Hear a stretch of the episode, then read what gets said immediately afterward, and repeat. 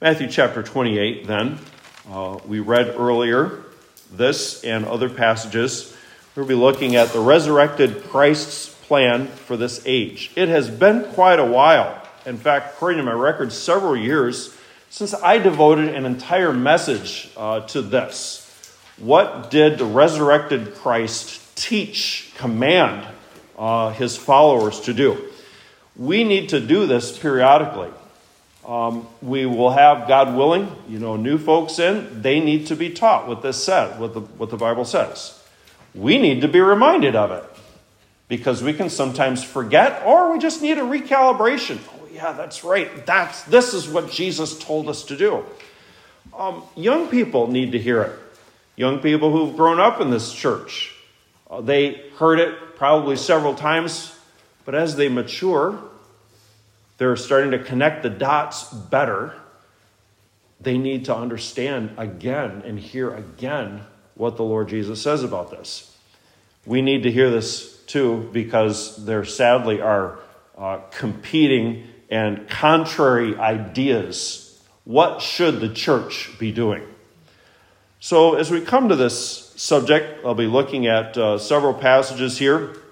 Remember, this is along the lines of Jesus, of, the resurrection accounts of Christ. We have four in Matthew, Mark, Luke, and John.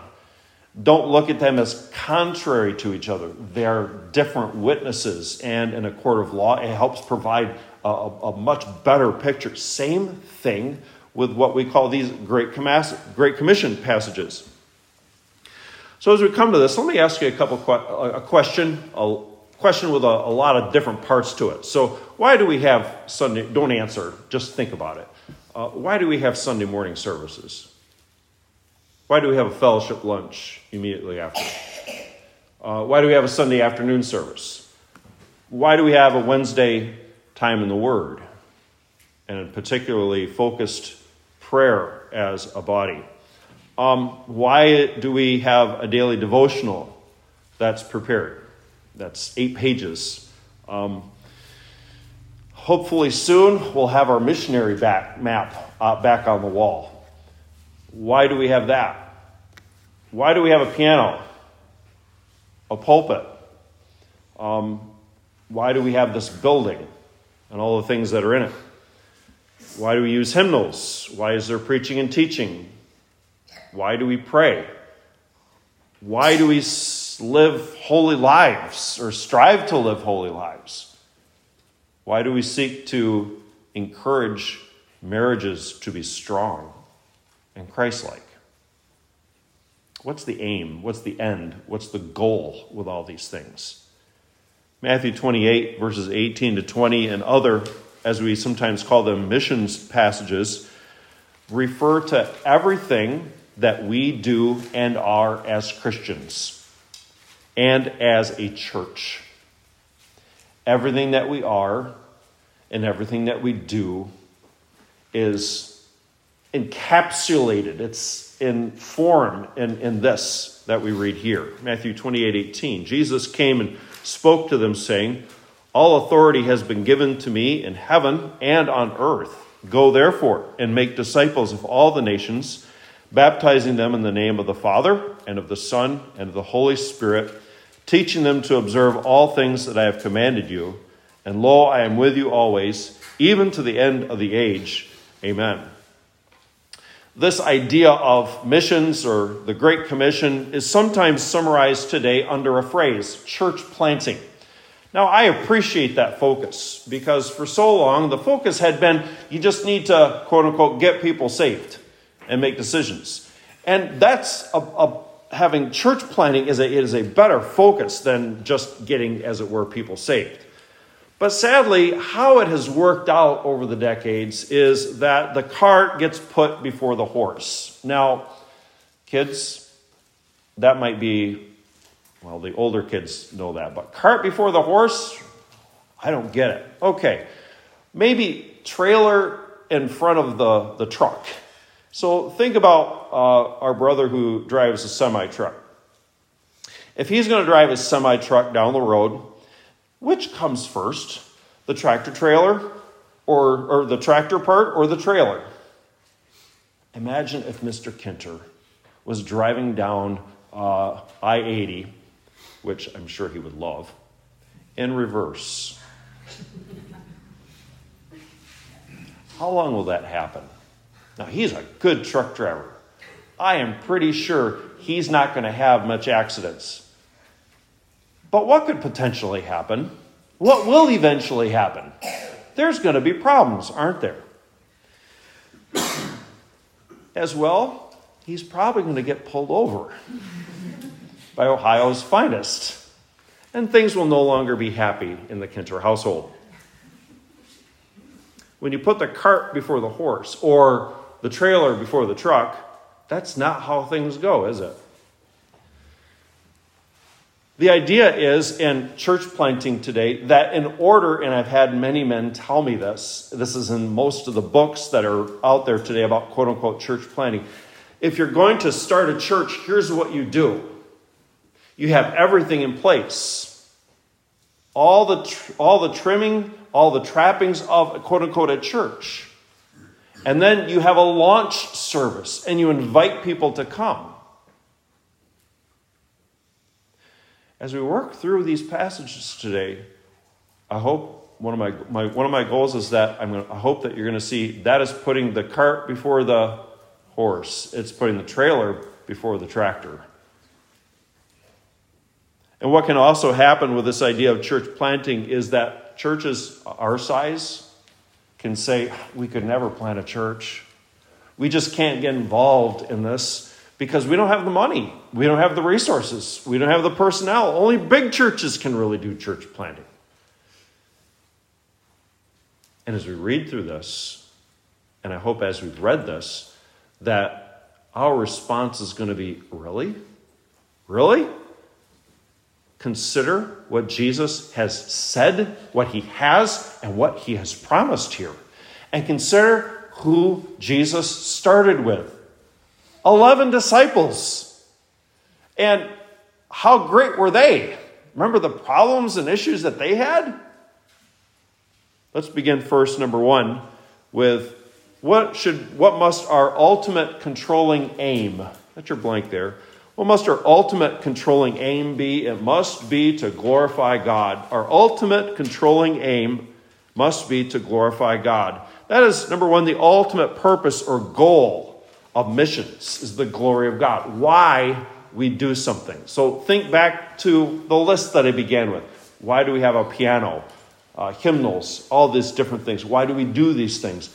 It must be to glorify God.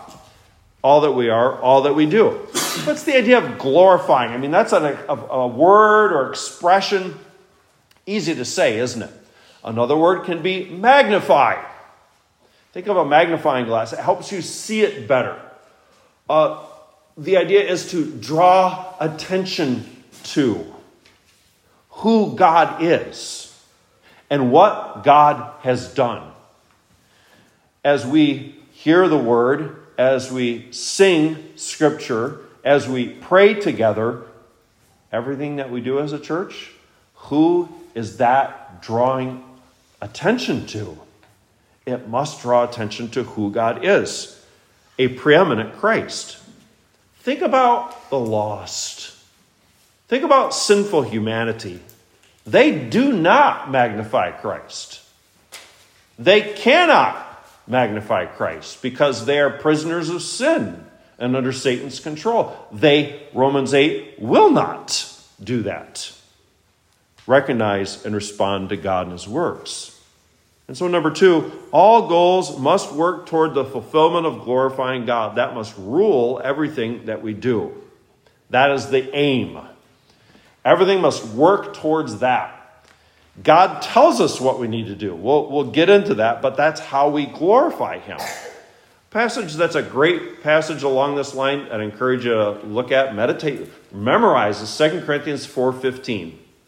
2 Corinthians 4.15. All things are for your sakes, so that the grace which is spreading to more and more people may cause the abounding of thanks to, to abound to the glory of God, the giving of thanks to abound to the glory of God. I'd like you to stop right now and think about this. consider in your life why do you do what you do? Not just now, tomorrow morning, tomorrow afternoon, Thursday, whatever the date, whatever the time. Why is it that you do what you're, do- you're doing? What's the aim? Well, it's just what I have to do. No, you need to stop. You need to look higher. God created you. And if you're a Christian, He saved you so that you will glorify, magnify Him in everything that you do. Remember what Paul says? Whether then you eat or drink, do all to the eating and drinking, even. We're supposed to magnify the Lord. Number three, some blanks here. We glorify God by obeying His commands. Three qualifications that help us see what should be involved in this kind of obedience. We glorify God as we first zealously, zealously obey Christ's commands. Zeal means with your whole heart. You're committed to it. It's not mechanical. It's not lifeless. It's not going through the motions. You really want to obey God. Second blank, sacrificially.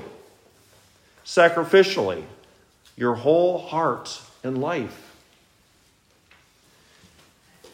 He owns you, Christian. He bought you with his blood. You're not your own. The life that you live, you no longer live for yourself, but for him who died for you and rose again. You obey him sacrificially. Zealously, sacrificially, faithfully is your third blank there. Faithfully. Absolute submission. Real reverence. Perseverance. You just keep, by God's grace and help, faithfully obeying Him. And God is glorified as we obey Him. Think of Jesus here. John chapter 4, I think it's verse 34. Jesus said, My food is to, remember, do the will of Him who sent me. And then in his prayer before he suffered, John 17, 4, he said, I glorified you on the earth. I accomplished the work that you've given me to do. Our aim must be always to glorify God. Number two, our authority. This comes to the text now, Matthew 28 18. Our authority is Jesus Christ. Our authority is Jesus Christ. He said, All authority has been given to me in heaven and on earth. We obey Christ's command because he has universal authority. He is the Son of God, God in the flesh. We looked at this last week. The resurrection, one of the many things that it does is it proves and shows him to be the Son of God. Now you might say, well, hasn't he always been the Son of God? Yes, he has. Sadly, there's been some Bible teachers who said, well, when he became incarnate, then he became the Son. Or when he was glorified at the transfiguration. No, that's wrong. The eternal Son, at the incarnation, added to himself a human nature. So from that point on, he is always fully God and fully man. But as he walked on earth in his first advent, Philippians 2 tells us he humbled himself. He took on the form of a servant, and not everyone, very few, in fact, recognized him for who he truly was.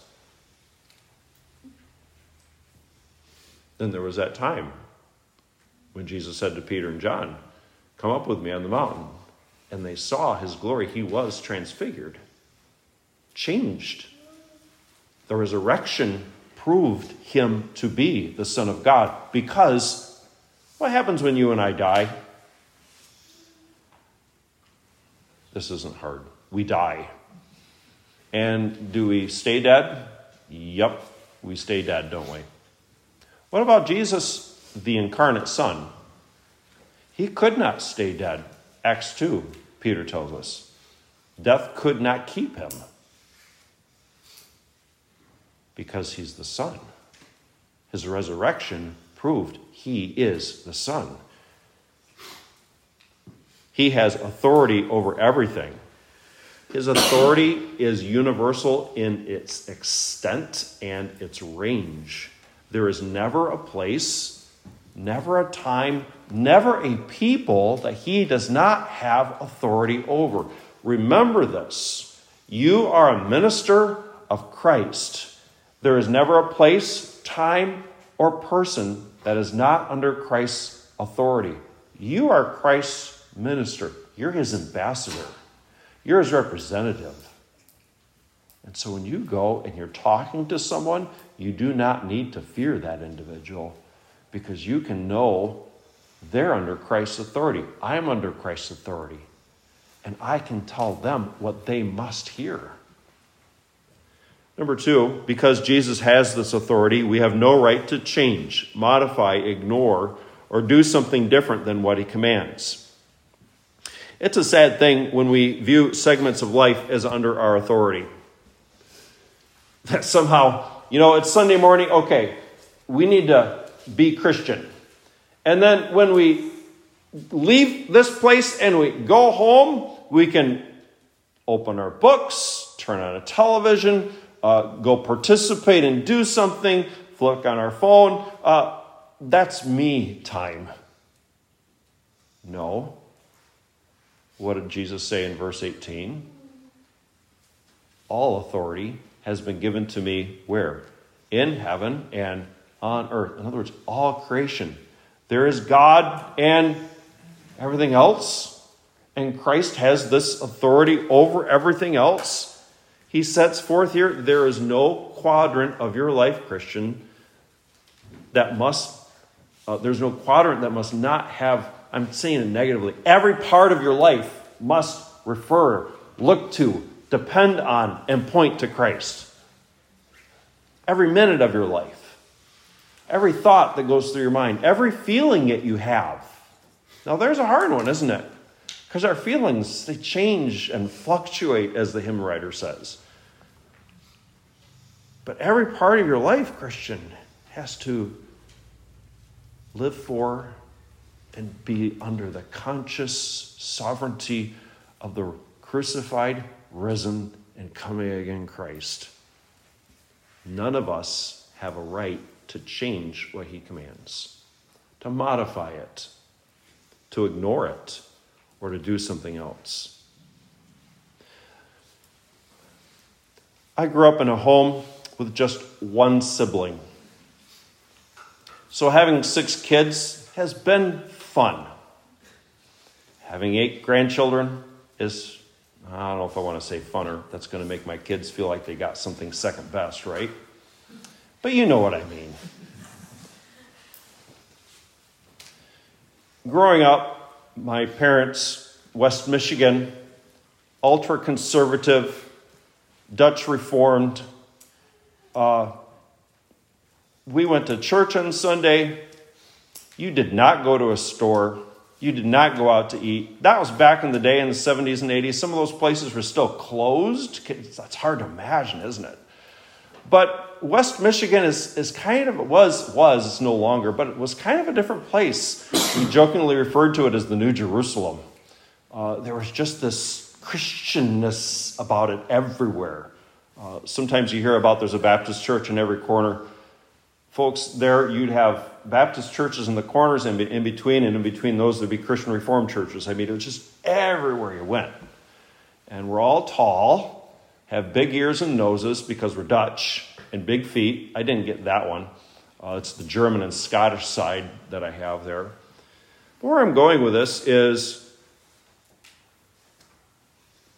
with my Dutch upbringing, when mom said, do this, or dad said, do this, there was never a no, I don't want to. Well, let me, let me rephrase that. Yes, there was, but that was the last time, I guarantee it. Vengeance was swift. Imagine, young people, you looking at your mom as a five year old and your mom said, do this, and you say, okay, I'm going to modify what you instructed. First of all, hearing a five year old use the word modify, that'd be interesting to hear, wouldn't it? I'm going to change what you said. Or, okay, and then you go do something completely different. what hopefully will happen with that five year old? They're going to receive some discipline and instruction by their parents, aren't they?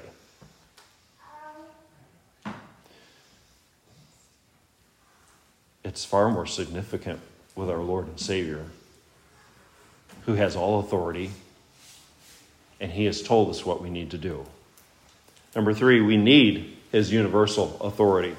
Satan still roams. We're in a spiritual conflict. He hinders the strives to hinder the gospel, and we are seeking to deliver souls, Acts 26, out of darkness into His light, into Christ's light. And we do not have any authority of our own to do this. When you see people, Christians, preachers on TV or the internet, and they say, Satan, I bind you, turn it off, change the channel. You shouldn't be there to begin with, but they have no authority to do that, even if they say in Jesus' name. There's no scriptural basis for that whatsoever.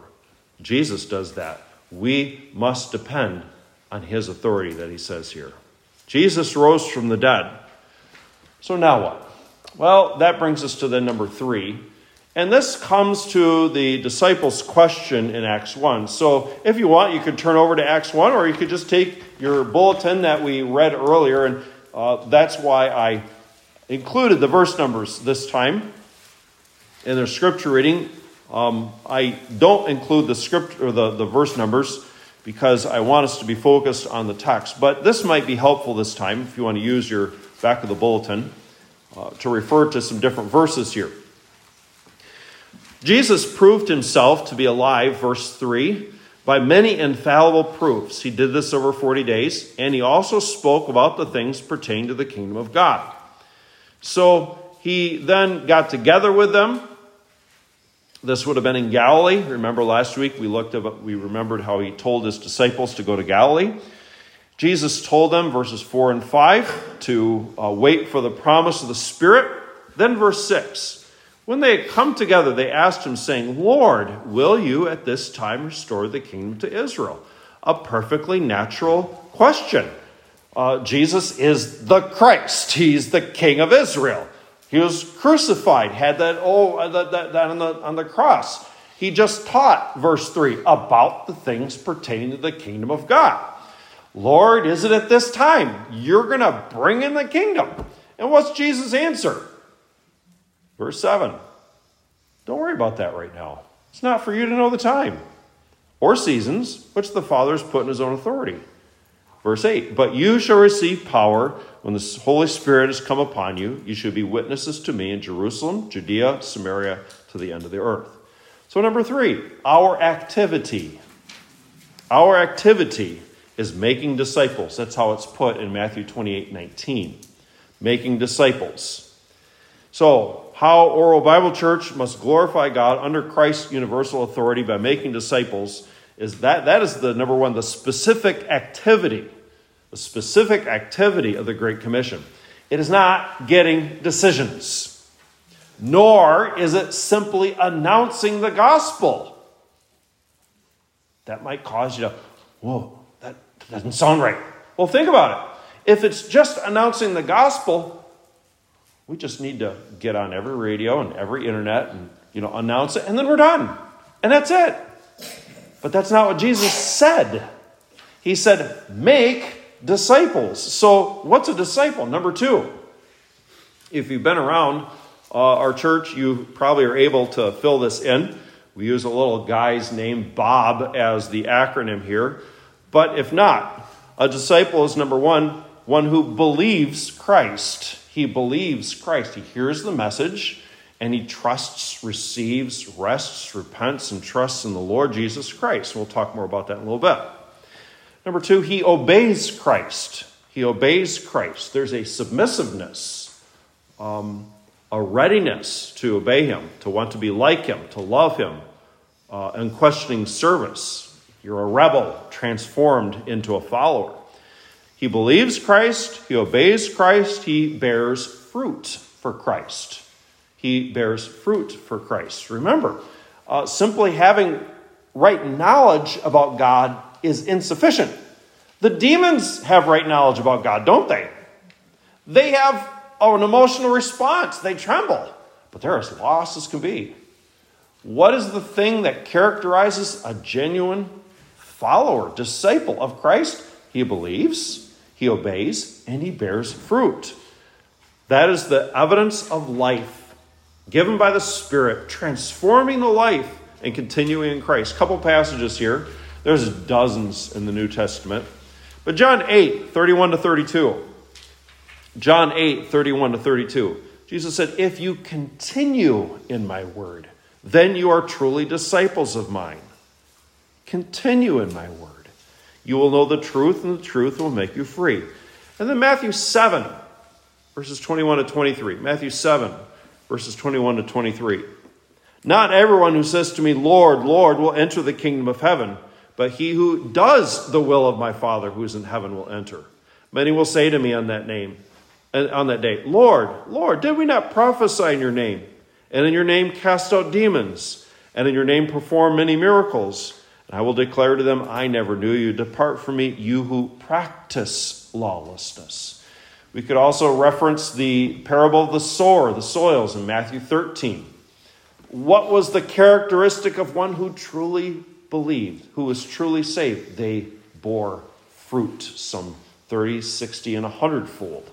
How do we make disciples? Number three. This is where we have considerable more information. How do we make disciples? Uh, several things here. We make disciples by bringing, I'll put it this way, bringing sinners face to face with the gospel message. Bringing the gospel message to them. Evangelism, we kind of get this idea of, of I, I, need to get this person to believe. Nope, that's God's work, isn't it? Right. Your work is to teach them the truth and to pray, Lord, open their eyes, open their hearts, so that they'll receive it and believe it. You have to bring sinners face to face with the gospel message, and you have to call for repentance and faith. That's the first part of it. Matthew 28 19. Make disciples of all the nations. A second part is it says, baptizing them in the name of the Father and the Son and the Holy Spirit. Um, this is where you also have in your, on, your, on your sheet there, on your scripture reading that we read, Mark 16. Um, you could 16, 16, where it says, "He who believes and is baptized will be saved," and automatically the hackles go up. What in the world? You know, is this Church of Christ kind of thing? And you could throw in there Acts two thirty eight, where Peter said, "Repent and be baptized for the remission of sins." Um, put it this way: we make disciples by number one, bringing sinners face to face with the gospel message, and number two, by immersing and adding them to the church. So what's this talking about with Mark 16, 16 and Acts 2.38? You're baptized because your sins are forgiven. You're not baptized in order to get your sins forgiven. You're baptized because your sins are forgiven. Remember the, the principle in interpreting and handling passages that aren't that clear. You look at what are the ones that are clear. And every time when there's immersion or baptism, they believed and they were uh, baptized, immersed. That's always the pattern there.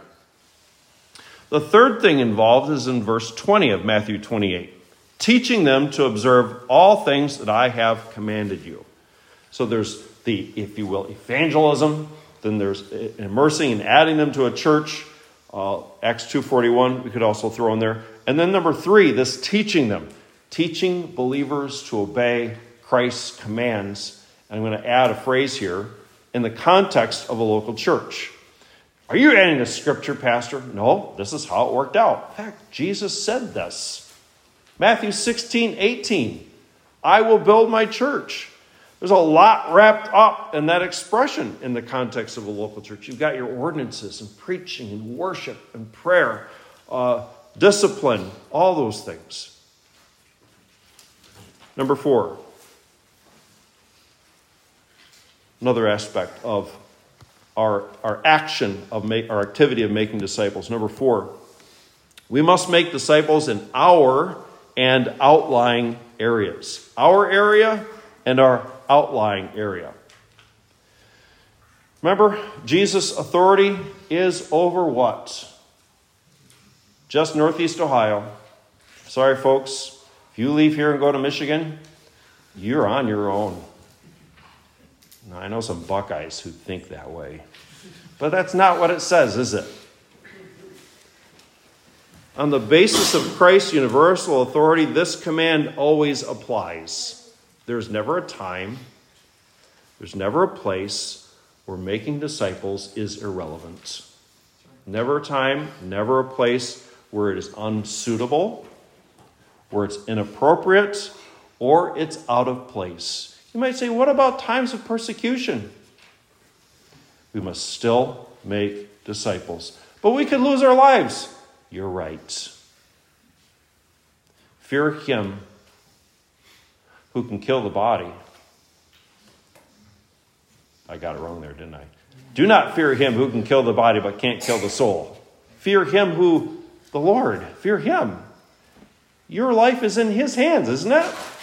What did we look at last week? They can kill this body, but it's just a tent. It's going to fold up, but I'll rise from the dead. Yeah, we must always make disciples. Those who are around us and those who are far from us, or in this way, those who are in our area and in outlying areas. Number five, we must make disciples of everyone. Everyone. Note verse 19 make disciples of all the nations. Or on the back of your bulletin, Mark 16 15, go into all the world. Preach the gospel to every creature. Or Luke 24, verse 47. Repentance and remission of sins should be preached in his name to all nations. Or Acts chapter 1, verse 8. In Jerusalem, Judea, Samaria, to the end of the earth.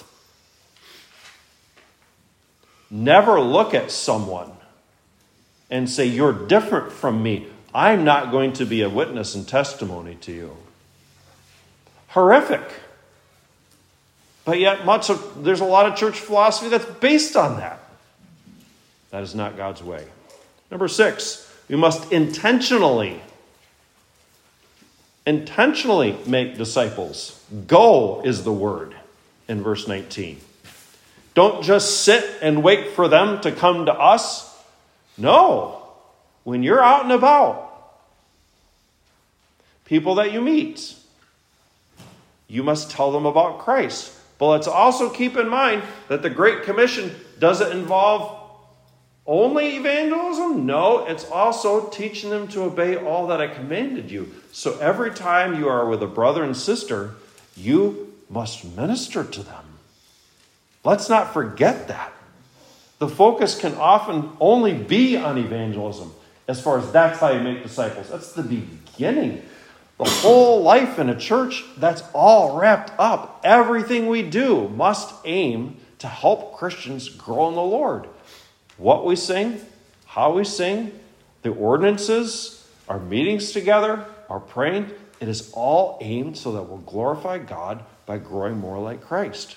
Number eight, or number seven, we must rely entirely on the Holy Spirit for effectiveness. Entirely on the Holy Spirit for effectiveness. This could be, to use a Greek word or a Hebrew word, one of those duh moments, right? Well, of course we're going to rely on the Holy Spirit. But that's not how our human nature works, is it? We sometimes think, oh, I, gotta, I didn't quite say it right. And it's easy to do. I mentioned at the beginning of my message about church planting books I've read over the years, men I've listened to, that are things I've been taught sometimes. And I always had this desire to uh, do that, to take the gospel where it has not been known where there's no good church and God willing to, to see people saved and brought together and formed into a church. Um, but then I learned from the church planting gurus to do that, you need to be a type A personality. I am not a type A person. I'm kind of reserved. Hugging is hard, but I did it today. I promised Kristen that when I got better months ago from my sickness, I'd hug him. I forgot all about it, so I gave him a good one today. But the Dutch in me, oh, it's just hard. I'm not that type A personality. And so when you're told you don't have the right kind of personality to be a good church planter, where did Jesus say that? He didn't, did he? He didn't say anything about money. He didn't say anything about personnel. He gave us His Word. He's given us His Spirit. And that's what we need. Trust in the Lord. Number eight, making disciples according to Jesus' plan results in new churches. Results in new churches. I already uh, hit this one quite a bit, so I won't say anything more along this line, but that's why I had Acts 14 read this morning. Acts 14, they made disciples, they were gathered, they had leadership, elders there in that church, pastors. Last number four, our assurance. Our assurance is Christ's presence. He says, I am with you always, even to the end of the age. And so we can and must faithfully fulfill this command until he returns. I am with you always until the end of the age. Doesn't matter what's happening, he's with us. He'll never leave you, he'll never forsake you. You're fighting against Satan and innumerable demonic hosts, but you have the Lord with you always. Also, remembering Christ's presence should help protect you from modifying his commands, changing them, or ignoring them. He is with you always, and so obey him. Orwell Bible Church member, attendee, friend, why are we here? We're not, as a church, here for ourselves. Do you remember one of the first things I, uh, or one of the ways I taught us how to uh, have business meetings with rules of order and how we learn all that? You know, sometimes people, people remember the illustration more than the point. You guys have both, and I know that because when we were moving stuff in, somebody asked me, So, Pastor, where's the ice cream machine going? Now, to the uninitiated, that's what I use to teach us how to have motions and seconds and some kind of change things with a, um, an ice cream machine, okay? Um, where was I going with this? That's not why we're here to have ice cream machines. Do we enjoy being together? Absolutely. That's what Christians love to be with each other. But we are doing that, we are being this for God's glory. We are doing this so that we're helping each other be better disciples of Christ. Always remember this. When we break in a little bit and we go have lunch, it's not just to eat. Whether you eat or drink, do all to the glory of God. Use that time to encourage your brother and sister to be encouraged by them. Do you believe in Christ? Maybe you've grown up in this church, you've heard it a million times, but you're starting to think about it a little. It's making more sense. Are you trusting in Christ alone for your sins to be washed away? Christian, are you obeying Him? Are you bearing fruit for Him? Remember His authority, remember His presence. He has authority over all things, and He is always present. Are you sacrificially, faithfully, zealously serving Him? Let's pray.